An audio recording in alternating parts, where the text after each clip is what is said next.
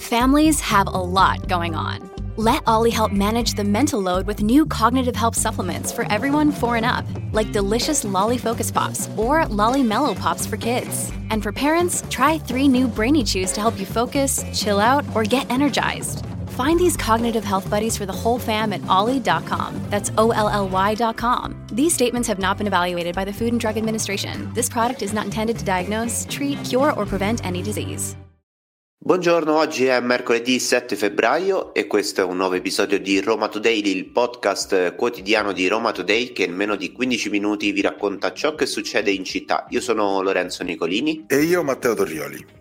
Nella puntata di oggi spazio al Giubileo, da una parte le opere che vanno a rilento, qualcuna anche depennata, dall'altra gli incontri per definire gli eventi, e poi ci spostiamo a Fiumicino perché ci sono importanti novità per 400 lavoratori in cassa integrazione. Infine la cronaca con la storia di una casa di riposo lager per gli anziani e la ricostruzione di un omicidio. Questa è Roma Today, la rassegna stampa di Roma Today in 15 minuti. Iniziamo come di consueto con la lettura dell'home page di Roma Today, partendo proprio dall'apertura e partendo ancora una volta da un articolo di approfondimento della sezione dossier, questa volta firmato da Ginevra Nozzoli, che ci racconta come i poteri di Gualtieri sono un'illusione, tant'è che Ginevra titola Super Gualtieri è un'illusione, così il sindaco governa Roma solo grazie ai poteri speciali. A suon di ordinanze, infatti, spiega Ginevra Nozzoli nel suo articolo, il commissario apre cantieri e risolve magagne in tempistiche altrimenti impensabili, e poi c'è anche una stilettata da parte dell'ex sindaca Virginia Raggi: con poteri ordinari e senza PNRR e Giubileo il comune sarebbe paralizzato. E andiamo avanti con la lettura della nostra home perché troviamo il titolo: la Swissport assumerà 400 lavoratori ex Alitalia in cassa integrazione, ma questo lo approfondiremo più avanti perché è una querela che dovrebbe risolversi il 20 marzo, ma dopo l'andremo ad approfondire perché bisognerà fare anche un passo indietro e parlare della recente gara che c'è stata all'aeroporto di Fiumicino e che ha innescato poi tutta una serie di problematiche perché in Italia non si ha mai la certezza di nulla. Sempre sulla nostra home troviamo il Colosso di Costantino, l'imponente ricostruzione arriva a Villa Caffarelli. Parliamo di una statua alta 13 metri che è stata realizzata partendo dai pezzi originali conservati nei musei Capitolini, e questa statua appunto arriverà a Villa Caffarelli. Sono tra l'altro i pezzi originali del IV secolo a quelli con quelli si è arrivati alla realizzazione poi di questa enorme statua che verrà appunto riprodotta e riportata a Villa Caffarelli per farla vedere a tutti. E sempre sulla nostra home una notizia di servizio: riapre il parcheggio di scambio di Laurentina. In realtà era chiusa una parte, un piano, dove però ci sono 225 posti auto, ed è una bella cosa per i pendolari perché, ricordiamoli, i parcheggi di scambio, quelli gestiti poi da ATAC, anche se non completamente, ma che fanno riferimento alle metropolitane in particolare, sono gratuiti per chi ha un abbonamento Metribus, quindi 225 posti auto in più per i pendolari, e per un pendolare deve lasciare l'automobile e prendere i mezzi pubblici, sono sicuramente tanta roba. E a chiudere le notizie in home page di Roma Today ce n'è una che riguarda la ricostruzione di un incidente all'Infernetto, dove la polizia locale è riuscita a rintracciare un pirata della strada che si era allontanato dopo aver investito un uomo. Non è la prima volta che succede a Roma, dove queste missioni di soccorso diventano chiaramente dei casi di scuola da parte della polizia locale, che si mette lì a rincorrere i pirati della strada. E a proposito di incidenti stradali, c'è anche un appello di un incidente avvenuto sull'Aurelia, dove un uomo ha perso il controllo dello scooter e è attualmente in coma. La famiglia cerca testimoni, ha lanciato un appello proprio su Roma Today. Vi invitiamo a leggere l'articolo e, nel caso, se sapete qualcosa, di scriverci. Ed ora approfondiamo le notizie principali di giornata. Il Giubileo ormai è alle porte, il 2025 sembra così distante, ma in realtà è dietro l'angolo, e il sindaco di Roma Roberto Gualtieri a Palazzo Chigi ha riferito lo stato dell'arte al sottosegretario Mantovano, soprattutto a che punto sono i numerosi cantieri che sono stati aperti o che verranno aperti, perché di questo purtroppo parliamo a Roma. Infatti il 42,5% delle opere è in ritardo, altre invece sono state direttamente depennate. In particolare dei 230 interventi previsti, solamente uno è stato portato a termine. Questa è un po' la situazione. Alcune opere, ben 100 pensate, sono ancora in fase di progettazione, e c'è da dire, in base all'aggiornamento che ha dato Gualtieri, che dall'altra parte però il 48,9% delle opere è coerente con il cronoprogramma, e si tratta di 113 opere previste appunto per il Giubileo. Purtroppo però il 42,5% non lo è, ma con un ritardo contenuto, quindi più o meno un trimestre, 3 mesi. Il risultato, ha assicurato Gualtieri, non è in pericolo, ma ci sono 20 interventi per i quali le criticità sono maggiori e i ritardi risultano più consistenti. Si va a finire presumibilmente ben oltre l'inizio del Giubileo, quindi delle opere previste per l'apertura della Porta Santa verranno terminate dopo. È concluso invece l'intervento a Tor Vergata, che è anche una delle 2 aree di raccolta per i pellegrini insieme a Centocelle, dove si svolgeranno quindi maxi eventi con il Papa, dei quali parleremo più avanti.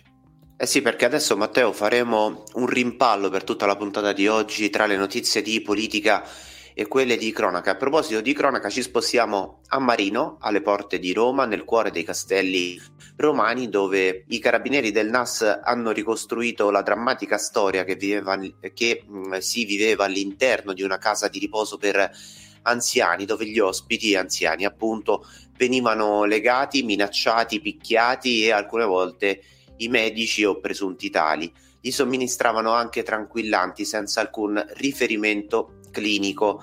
A gestire la struttura era una donna che è finita agli arresti domiciliari insieme a 2 operatrici socio-sanitarie dipendenti del centro. Nei guai anche un medico di medicina generale di Ariccia che di fatto somministrava questi tranquillanti e dei farmaci agli anziani senza alcuna visita. Poi insomma, chiaramente nella ricostruzione dei NAS si fanno tutti i riferimenti del caso, ve ne citiamo un paio, perché gli anziani venivano addirittura legati con quei nastri, quelle corde che alcune volte vediamo anche per i pazienti psichiatrici, ai loro letti oppure alle poltrone per non farli muovere. Venivano relegati nelle loro stanze, che di fatto venivano anche private della luce in alcune occasioni.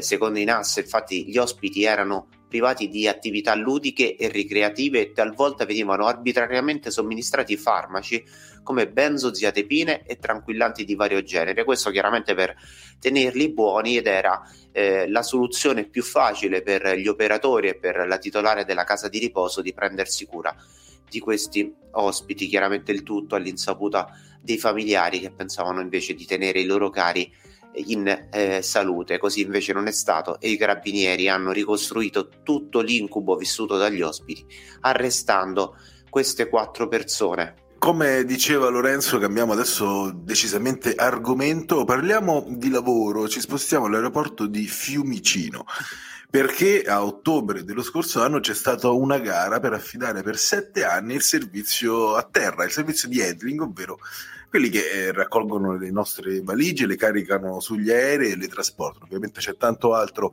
ma dobbiamo fare una sintesi. Questa gara è stata vinta da 3 soggetti, perché era aperta fino a 3 operatori, e avevano partecipato in 4, ed è stata esclusa la Swissport, che non è un nome a caso, perché è la realtà che da luglio del 2022 gestisce questo tipo di servizi, pensato un po' per Ita Airways. Quindi era quasi scontato rientrasse in questo bando.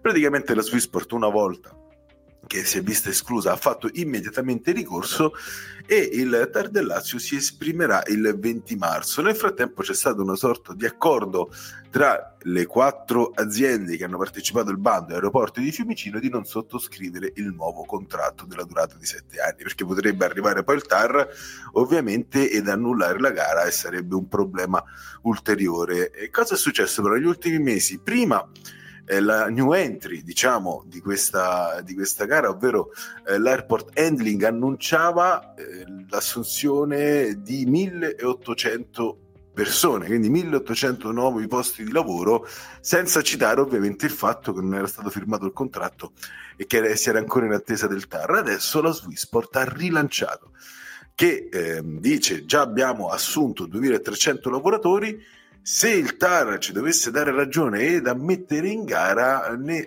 assumeremo altri 400, soprattutto in cassa integrazione. Per alcuni sembra quasi essere un po' un gioco per tirare la giacchetta ai giudici in vista della sentenza. Questa è una strategia comunicativa ovviamente, anche perché contestualmente la Swissport, società svizzera, ha annunciato anche l'investimento in nuovi mezzi elettrici che andrebbero a servire appunto l'aeroporto di Fiumicino. Ma tutto questo si risolverà soltanto il 20 marzo, appunto, quando ci sarà la sentenza del TAR. E continuiamo ancora questo rimpallo tra politica, mondo del lavoro, come diceva Matteo, e cronaca, passando proprio alla cronaca nera, perché c'è la ricostruzione di un omicidio brutale avvenuto in zona Casal de Pazzi l'8 marzo del 2023. Dopo una lunga indagine, i carabinieri hanno chiuso il cerchio sul caso di Mihai Roman, un muratore che amici e colleghi chiamavano Michele Freddato, mentre stava camminando in via Francesco Selmi. L'uomo è morto per mano di un ragazzo di 27 anni appartenente a una famiglia rom che di fatto spadroneggia nella zona di Ponte Mammolo, che si era avvalso anche di 2 complici: un romano di 37 anni che guidava la motocicletta e il terzo uomo che di fatto a 29 anni invece faceva da gancio. In sella a quella motocicletta c'era proprio il 27enne figlio e erede di questa famiglia rom di Ponte Mammolo, che materialmente ha eseguito l'omicidio. Ma che cosa è successo? Tutto nasce da una denuncia che la vittima, Michele, lo chiameremo così, il muratore, appunto aveva fatto alle forze dell'ordine dopo un pestaggio subito addirittura l'estate prima, quella del 2022, quindi un rancore che si è covato all'interno della famiglia di Ponte Mammolo, e poi qualcuno dei Roma ha deciso che Michele doveva morire, e così è stato, perché il 27enne figlio erede di questa famiglia rom di Ponte Mammolo ha orchestrato e organizzato tutto l'omicidio, un omicidio brutale, quasi in stile mafioso, verrebbe da dire, che è stato appunto ricostruito dai carabinieri. Lui insieme al complice in motocicletta hanno fiancheggiato Michele che stava tornando a casa, e poi il 27enne è sceso dalla moto e gli ha sparato diversi colpi, ferendolo 2 volte mortalmente, colpendolo al torace e a un fianco. Non c'è stato niente da fare per Michele. Poi da lì in poi le indagini dei carabinieri, che hanno ricostruito anche, pensate, un laboratorio di armi speciali con sede ad Ardea, dove la famiglia rom di Ponte Mammolo di fatto che cosa faceva? Trasformava le pistole soft air in vere e proprie armi utilizzate verosimilmente, insomma, ma su questo punto ci sono ancora delle indagini in corso, per commettere delle rapine oppure anche per essere rivendute. Fatto sta che appunto dopo quasi un anno i carabinieri hanno chiuso il cerchio su questo omicidio. Ed ora torniamo velocemente a parlare di Giubileo e torniamo a parlare anche della cabina di regia che c'è stata a Palazzo Chigi con il sindaco di Roma Roberto Gualtieri e il sottosegretario Alfredo Mantovano, perché si è parlato anche di eventi ed è emersa la decisione di appoggiare, in merito appunto a questi maxi eventi, la linea indicata dal sindaco di Roma Roberto Gualtieri, e alla luce poi del calendario definitivo c'è stata anche l'indicazione di quelli ai quali è prevista la presenza del Santo suo padre, e sono state selezionate in particolare due aree, il parco di Centocelle e l'area di Tor Vergata, con capienze crescenti da circa 80.000 a oltre 1 milione di persone per quanto riguarda Tor Vergata, e si segnala poi la disponibilità alla piena collaborazione del rettore dell'Università di Tor Vergata al fine di poter utilizzare alcune aree dell'Ateneo. E questa era l'ultima notizia di oggi. Roma Today vi dà appuntamento tutti i giorni dal lunedì al venerdì su Spotify, Apple Podcast, l'applicazione di Roma Today, Google Podcast e Amazon Music. Alla prossima! Avete ascoltato Roma Today, la rassegna stampa di Roma Today in 15 minuti.